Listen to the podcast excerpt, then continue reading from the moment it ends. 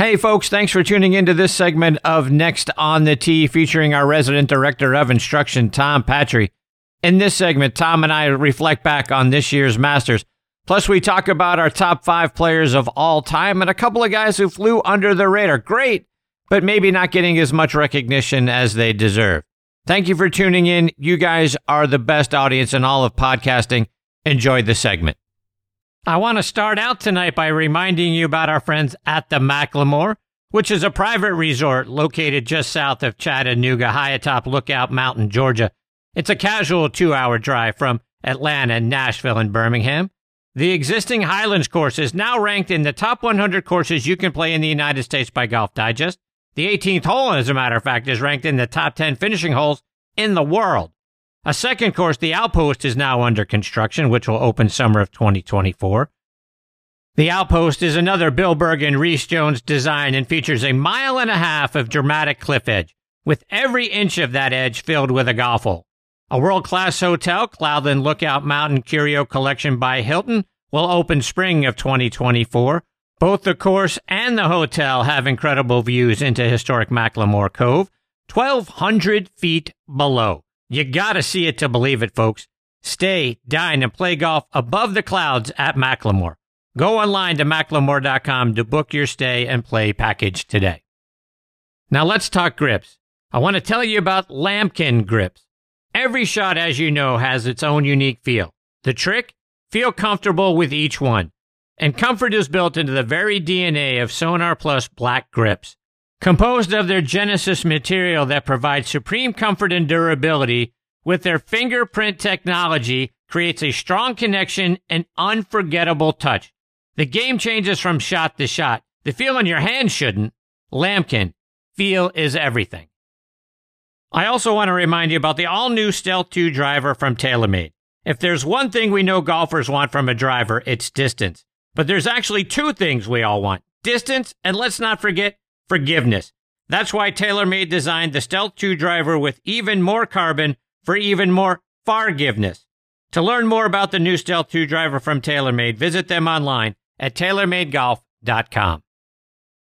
All right, now back in Next on the Tee with me is our resident director of instruction, Tom Patri. You can find Tom at the golf club at Crown Colony in Fort Myers, Florida. If you want to play your best golf this year and you're serious about that, Go see Tom and let him help you with every facet of your game. If you can't get down to Fort Myers, download the V1 video app and send Tom videos of your swing through the app. You can find Tom online at tompatri.com and on Instagram at tompatri.golf. As I always like to remind you, don't forget to subscribe to his YouTube channel. You get 300 free video playing lessons on there. Tom won the Division II National Championship in 1981 when he was at Florida Southern College. He's in their Athletics Hall of Fame. He's also in the Sunshine State Conference Hall of Fame. Best of all, his New York Yankees are currently in last place in the AL East, and we're privileged to have Tom back with us tonight here on Next on the Tee. Good evening, TP. How are you, my friend? Chrissy boy! How are you, TP? I'm uh, I'm coming out of a meeting, a, a dinner meeting, um, with my friends at Titleist, and uh, my belly's full. I'm in the White Beast driving home. And what's better? What is better than talking to Chris Mascaro, who yeah, today I want to share with your listeners. Tell them what what kind of accolade you you won today. What what happened today, Chris? Yeah, it was, it was. I'm very humbled to say that the show won gold for excellence at the uh, Communicator Awards, uh, Best Sports Podcast, and and uh, even more humble to say Best Host. So it's all thanks to our listeners and to people like you, Tom, my wonderful guest, that uh, both of those things happen. Oh, no, no. Oh, no, no. Crazy boy! Very lucky. Awesome. Absolutely awesome. So, Tom, besides having dinner with uh, with your friends at Titleist, I, I understand you've been doing a two day golf school with one of your clients, which you know, I, am not sure what, what, what does that go for. How much do you got to pay somebody to spend two days with you? well, let's put it this way, Chris. It's more money than I would ever spend spend, spend two days with me. I would never spend that much money. Why anybody? Why anybody would spend that much money spend two days with my wife doesn't doesn't get it at all. I mean, I, I don't blame her. I mean, who would, who would who would possibly want to actually spend money to spend time with me? I mean, seriously, why would you do that? Right. If it was reversed and you were paying money, I'd be interested to know how much you're willing to pay because I might free up a couple of days. But the other way around doesn't make sense. That makes no sense whatsoever, does it? It really doesn't. Does not. It really doesn't. Crazy. All right. So that brings up a good question. The LIV Tour, and I know this is your favorite subject, later this summer is going to hold a couple of tournaments not too far from your old stomping grounds at uh, Trump National Bedminster in New Jersey, and then at down in Miami at, at Doral.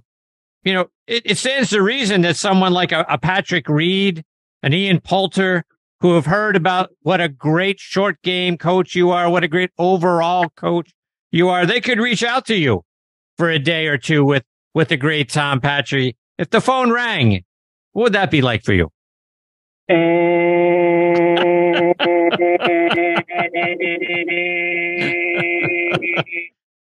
wouldn't, I wouldn't, because I don't think there's a number, and I mean this sincerely. I don't think there's a number that a Patrick Reed or a Poulter could offer me to spend a day with them. Come on. No? Uh, well, first of all, I don't teach cheaters, so I didn't say oh, Oh, necessarily who I'm talking about. And we, I don't teach, pardon me, this is a podcast, right? it is. I don't teach assholes. So I, don't, I don't know which, which, which adjective goes with which person. That's up to, that's up to the listeners. But, um, you know, I don't, I, I wouldn't, those two, those two names specifically, you, there's not enough money. That wouldn't happen. Wouldn't so maybe a, maybe a different LIV player gave you a call. You'd consider you take the call. No, I, I, I don't. Um, I, I don't think I teach. I don't think there's a player in the LIV tour I'd like to work with. Wow. To tell you the truth, no. I just, uh, I feel, you know, Chris, listen, it goes back to a very deep rooted feeling about a, a date in our history called 9/11, and I had I had seven very close friends in those two towers, and um, I want nothing to do with anything that says Saudi money. Just don't. I'll pass on that. Changing gears just slightly and, and, and talking about short game opportunities.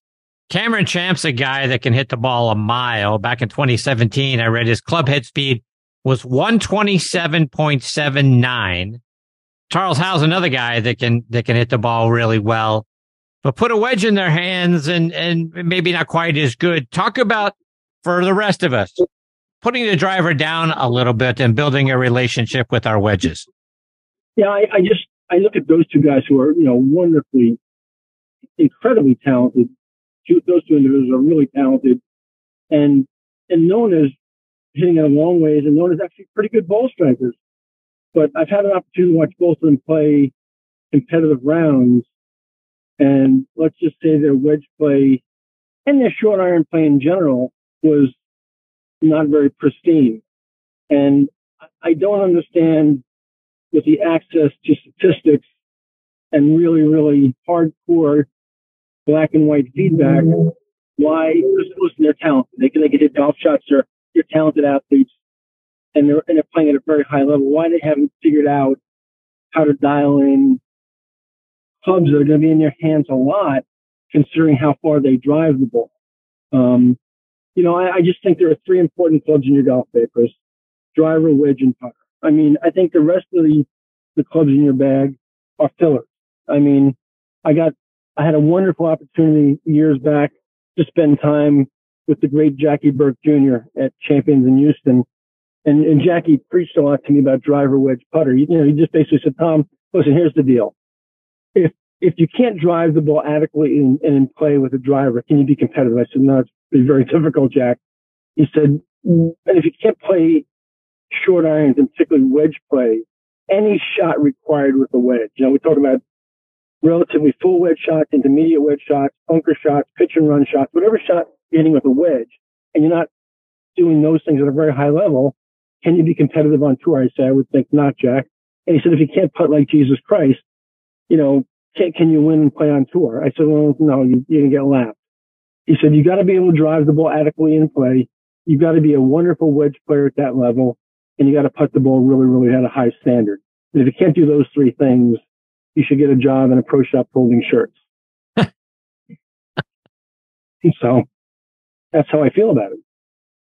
So let's switch gears a little bit. And we were talking earlier this week about some hidden gem courses that people might not be aware of. Talk about some that, that you've played, particularly Mountain Lake there in Lake Wales, Florida. Yeah, Mountain Lake um, is, one of my favorite places to play golf on the planet, Chris. And, I'm sure a lot of listeners are thinking, well, Mountain Lake, what the hell is Mountain Lake? But Mountain Lake is a Seth Raynor golf course in Lake Wales, Florida. And if you, if you don't know where Lake Wales is, if you go about 30 miles down the road towards nowhere and you make a left, you run right into it. Um, it's, it's really Lake Wales is, and I'm not knocking Lake Wales or people who live in Lake Wales. but I'm going to get phone calls and emails about this one, but Lake Wales literally is in the middle of nowhere in Florida. And in Lake Wales, Florida is this wonderfully old Seth Raynor untouched classic. You know, it has the punch bowl, it has the Redan, it has the Biarritz, it has all, all those classic designs. Uh, it's relatively untouched. It's private. It, it's in pristine condition. But the fact that it's really a Seth Raynor untouched, I mean, really untouched and in great condition. Um, and the fact that it's kind of tucked away in the middle of nowhere, nowhere it's kind of a little mystique, if you will. Um, just a real, and, and Chris from the back tee, pulling off the back tee. I don't think it's, I don't think it's quite 6,800 yards. It's fun. It's playable. The complexes, green complexes and the shots around the greens are really challenging. And you know how much I love short game shots. So it really tests you around the greens and on the greens. Um, it's just one of these old, cool, vibey places that you feel like you, you feel like when you go through the gate, you're going back in, in going back in time to another period. It just, it has that old crusty kind of traditional feel. Um, it's just a, just a cool place. And when you find a place like that, and there's not too many of them left that are undiscovered, it's really special. And it's, it's a very special place to me. Tommy, you've played golf in so many of the great golf courses in our country. Do you, do you have any that are still left on your bucket list, whether it's here or abroad? Yeah, I do, Chris. I mean, I, I've, I've, you know, on, on my modern bucket list, um, you know, I've never been to Bandon Dunes, and there's five out there now, and I'm gonna actually just booked a trip to go out there in, in September of 20, um, 24 with a group of guys. I'm really excited about that. I've heard so many great things. I've had so many friends go, and nobody's come back and didn't rave about it. So I'm really looking forward to that. That was on my bucket list. Um, Crystal Downs in Michigan, I've never been to. and I've always wanted to go up in the Northern Peninsula. Never been. Um, so that's on my list. Um, you know, uh, overseas, my probably my number one bucket list place overseas is Royal County Down in Northern Ireland. I've never been in. You know, Chris, I'm, I'm 64, and, and the thing that kind of irks me right now is I want to get to these places while I can still play at a reasonable level and still hit shots. Um, so Royal County Down is on that list. And of course, the one that's on everybody's list, and it hasn't happened for me. And I don't know if it ever will. I was invited twice, and both times I couldn't go, and I don't even want to go into the reasons why I couldn't go because I still crying. Is is obviously a destination. To get to get that invite twice and not be able to go, I, yeah, I mean that, I, that that pains me more than my kidney stone. We had to get we had to get the, the sharp objects out of my out of my sight and out my house and everything, and, and and we had to get the ro- all the rope out of the house and stuff like that. And you know, I I, I don't even want to go into that story because it makes me cry. And speaking of speaking of kidney stone, so the viewers out there, you know, you they don't know this, and the listeners out there, excuse me, they don't know that we talk pretty regularly in the mornings on my way to work, and we kind of catch up on golf news. And and for, you, for the listeners out there, they don't know that you, you have a kidney stone right now, and you haven't been able to pass it for some time. Um, how how, how are you feeling, Chris? How, how's it going? uh, I'm feeling um, actually right right this minute. Uh, I'm not in, in, in a lot of pain or anything like that. Um, That's too uh, bad. Uh, from, from, from, from, friends that have gone through this, they've they've they've told me that uh, I, the, the long the short story is it, it had kind of embedded itself about an inch from going into my bladder and And once it, it, it takes that last inch and gets in the bladder, you can, the pain sort of goes away until that last little bit when it comes out. Um, but, uh, some friends told me today, my brother-in-law particularly, that, uh, it could sit in your bladder for a week or two before it decides it wants to come out. I would have guessed once it's in the bladder and I'm, I'm drinking water like a fiend. I'm going through cranberry juice, you name it. I'm drinking it to try to get this thing out. I would have guessed that with all the times I've emptied my bladder, it would have come out, but maybe that's not true. But well, I'm, I'm, I'm, hoping, I'm hoping that it, it, it lasts as long as my Yankees son. So. well, then I hope I have it until November. So. Oh, perfect. perfect. Perfect. Perfect. Tom, we were talking about the LIV tour a little bit ago, and an interesting fact that uh, that uh, that Mrs. Patri tipped us both off to. Right, right.